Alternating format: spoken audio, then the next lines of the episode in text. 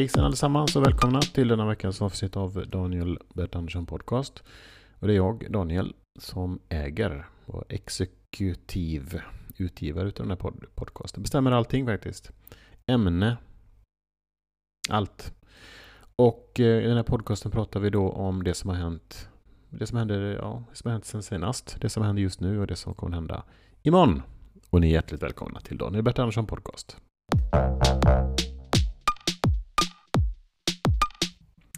Ja, så vad har då hänt sen senast? Det är det vi pratar om då. Sen vi hörde senast vad har hänt då i mitt liv? Jag har eh, börjat med en ny frukost och ehm, består ju då, min morgonrutin består ju så att jag, jag vaknar klockan ja, kvart över fem, något sånt där, 20 över fem. Brukar vakna automatiskt, som en sån automatisk väckarklocka. Och ehm, då går jag, kollar jag på nyheterna först om det hänt någonting stort i världen. Och det brukar bara genom text-tv.se faktiskt. Jag bara liksom headlines. Okej, okay. sen bara för att förvissa mig om att ja, jag vet inte varför jag gör det faktiskt. Men eh, så gör jag. Och sen går jag och gör mina toalettbestyr. Det första jag gör. Sen går jag in i köket. Och jag gör följande då. Kokar upp, lägger två ägg i kastrull. Jag sätter på plattan, högsta volym. Lock på. Eh, sen tar jag en liten plastskål. Häller i lite havregryn, vatten, kanel, lite salt. Ett, ett sånt här bara nypa, en nypa salt. Vevar runt med pekfingret.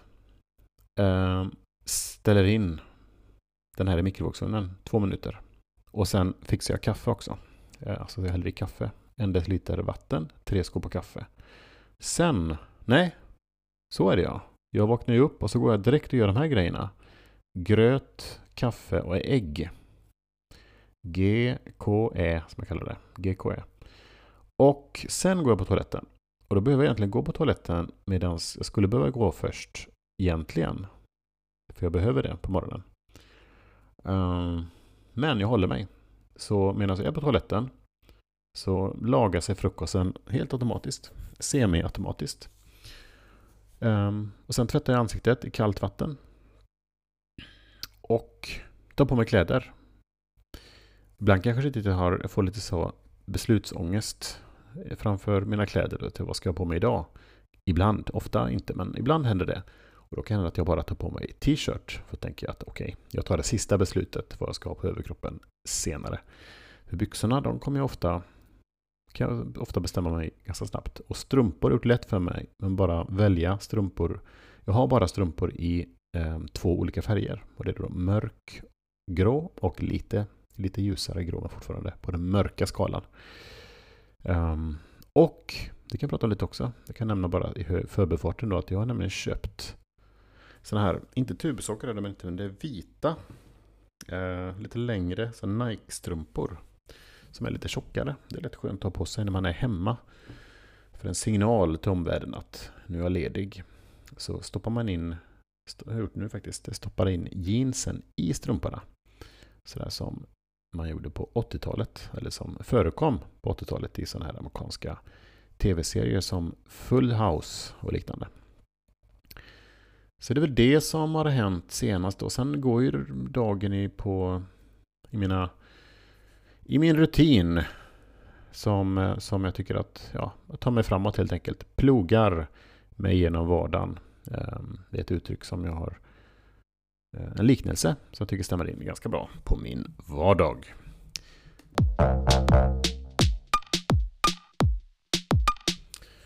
Och vad kommer hända senast eller kommer hända härnäst? Det är väl det, det som händer då, alla helgona. Och detta då som eh, jag tycker är trevligt med alla helgona. Eller ja, jag har aldrig firat eh, uppmärksammat det, men det blir kanske att bli äldre också då, att det blir mer och mer motsträvig mot den här nymodigheten då som Halloween naturligtvis. Och liknande. Men spela med god ton. Uh, försöker att läsa lite mer om vad, vad är det för någonting egentligen där vi firar uh, Halloween med uh, ja, det här skräcktemat.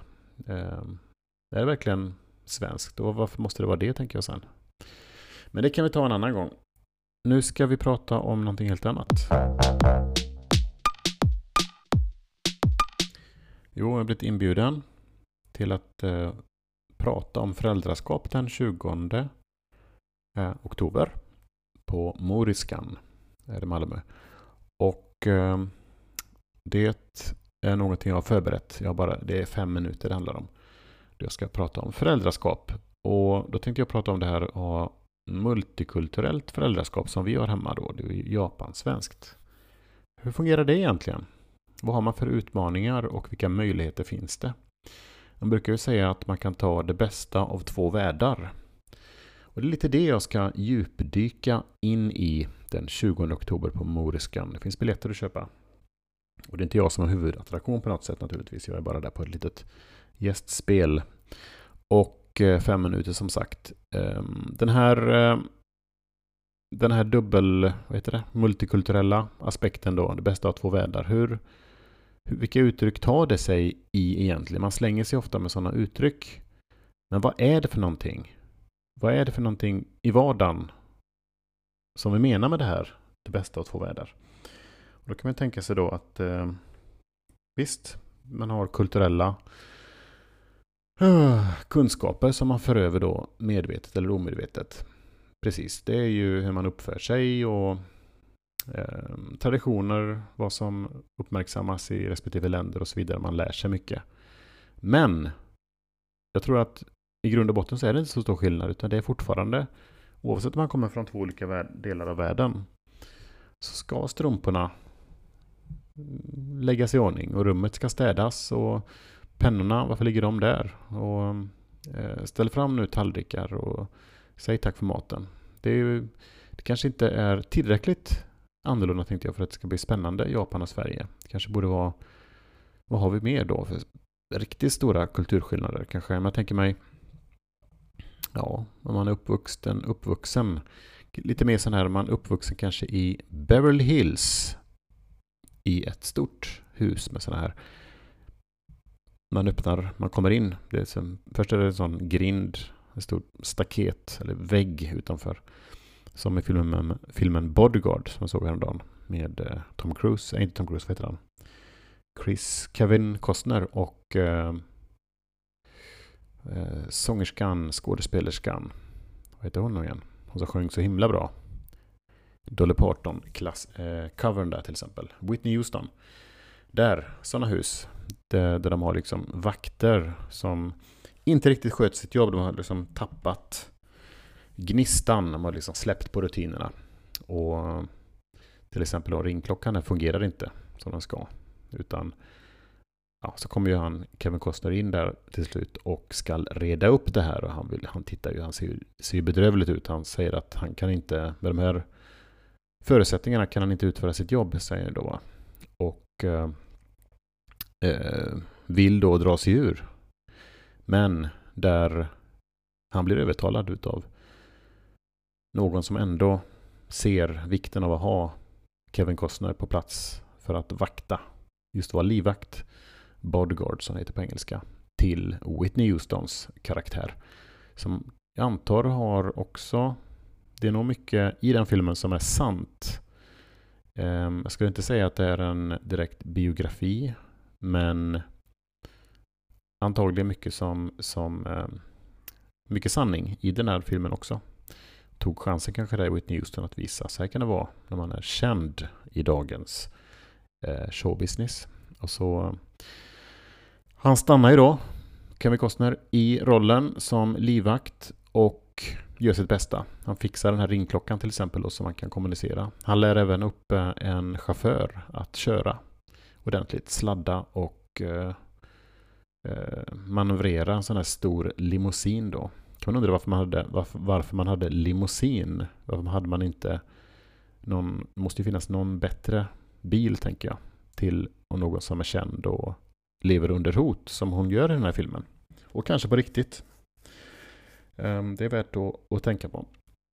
Sedan eh, tar han, klipper han ju bort massa, sedan till att han klipper bort massa, vad heter det, buskage och sånt. Man får liksom eller fixa till buskage på något sätt så att det, det ska inte vara för mycket insyn heller men samtidigt ska det vara lätt att springa mellan antar jag. Navigera så det inte blir som en djungel utan en balans där fixar han då till så att eh, det får man inte höra i filmen men det är ju de letar ju efter en trädgårdsmästare då som det var en sån extra, extra uppgift kan jag tänka mig. Att man hade då vem ska klippa det här nu? Vem kan göra sådana grejer? Och tillkom en hel del kostnader då men de insåg till slut att det är värt detta är det värt helt enkelt. Och sedan just med konserter, mer, mer vakter. Eh, man får inte springa upp på scen och störa Whitney Houston. Man får, eh, måste också planera ordentligt var, vart ska man uppträda när. Så inga överraskningsjippon utan det ska vara planerat allting. Och det är för säkerhets skull. Och då fick hon balansera detta med sina fans. Och det blev lite sidospår, jag kommer inte ihåg exakt vad det var vi pratade om inledningsvis. Men eh, Bodyguard från 1994 gjord av Robert Zemeckis som blev en sån hit och återlanserade Kevin Costner in i film. Toppen utav, utav skådespelare. Han hade ju en rad succéer där innan dess som Dansa med vargar och mm, Dansa med vargar en av filmerna som Kevin Costner hade. Den här JFK-filmen också. Och med Bodyguard så blev han återigen en av de mest anlitade skådespelarna i Hollywood. Jo, och sen eh, ska vi iväg, eller vi, jag ska iväg och basta. Jag tar med mig min bastuväska med liten handduk, stor handduk, vattenflaska. Jag har med mig, ja, kaffe brukar jag ha med mig senaste tiden. Och ja, köpte jag en ny kaffekopp? Nej, jag gjorde aldrig det. Men jag, jag har en kaffekopp som jag brukar med mig, en sån plast som man kan, man kan vicka ihop. Från Vildland i Borås. Där min syster jobbar. Vildland.se kan ni kolla in. För vildmarksutrustning. Och jag ska då till bastun. Eh, där finns en, eh, några, några karaktärer, absolut. En Eh, en kille som, en gubbe, som stönar väldigt mycket. Eh, och eh, alltså, en riktigt sån excentriker på, på olika sätt. Han eh, har då, han, vad kan han vara? Vi säger att han är 60 år gammal. Ehm, tunn, eh, ja, men han, han, håll, han håller sig i form. Eh, kroppsligt och mentalt. Eh, väldigt social, springer omkring och pratar med folk och så gör han de märkligaste stretchövningarna jag någonsin sett. Helt obrydd gör han dessa då stretchövningar eh, när och hur han vill. Eh, saker och ting som jag aldrig sett innan. Olika yogaposer eh, i väldigt rask takt. Och eh, när han sätter sig då eh, i bastun så stönar han ut massa utger då eh, en rad olika ljud då, sådär helt obrytt och han bryr sig inte vad folk tycker. Um, pratar sån dialekt som är liksom uppblandad över hela Sverige. Um, någon som har bott antagligen på han har antagligen flyttat runt väldigt mycket under sina dagar då, sina tidiga år också.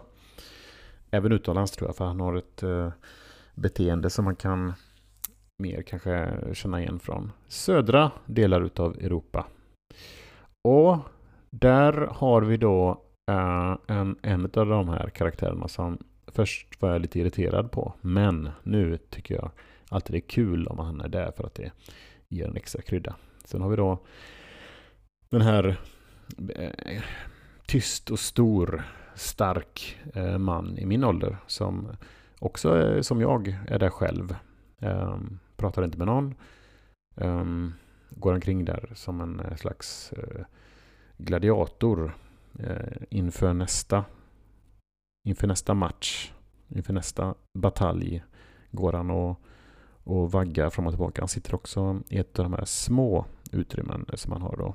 Eh, små, ut, små vad heter det, omklädningsrummen. Så jag undrar vem det är. Kan man fundera på. Han gör inte mycket väsen av sig då. Eh, att han inte säger någonting. Men han också. Men det är någon som man lägger märke till med hans Eh, han är väldigt, eh, han är som man säger på, eh, man kan kalla det rip, rippad, vältränad.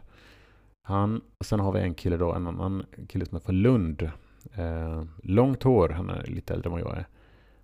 Som också är väldigt, eh, han är väldigt social också då, far omkring och pratar med, med alla. Eh, en sån där fri atom i bastuvärlden.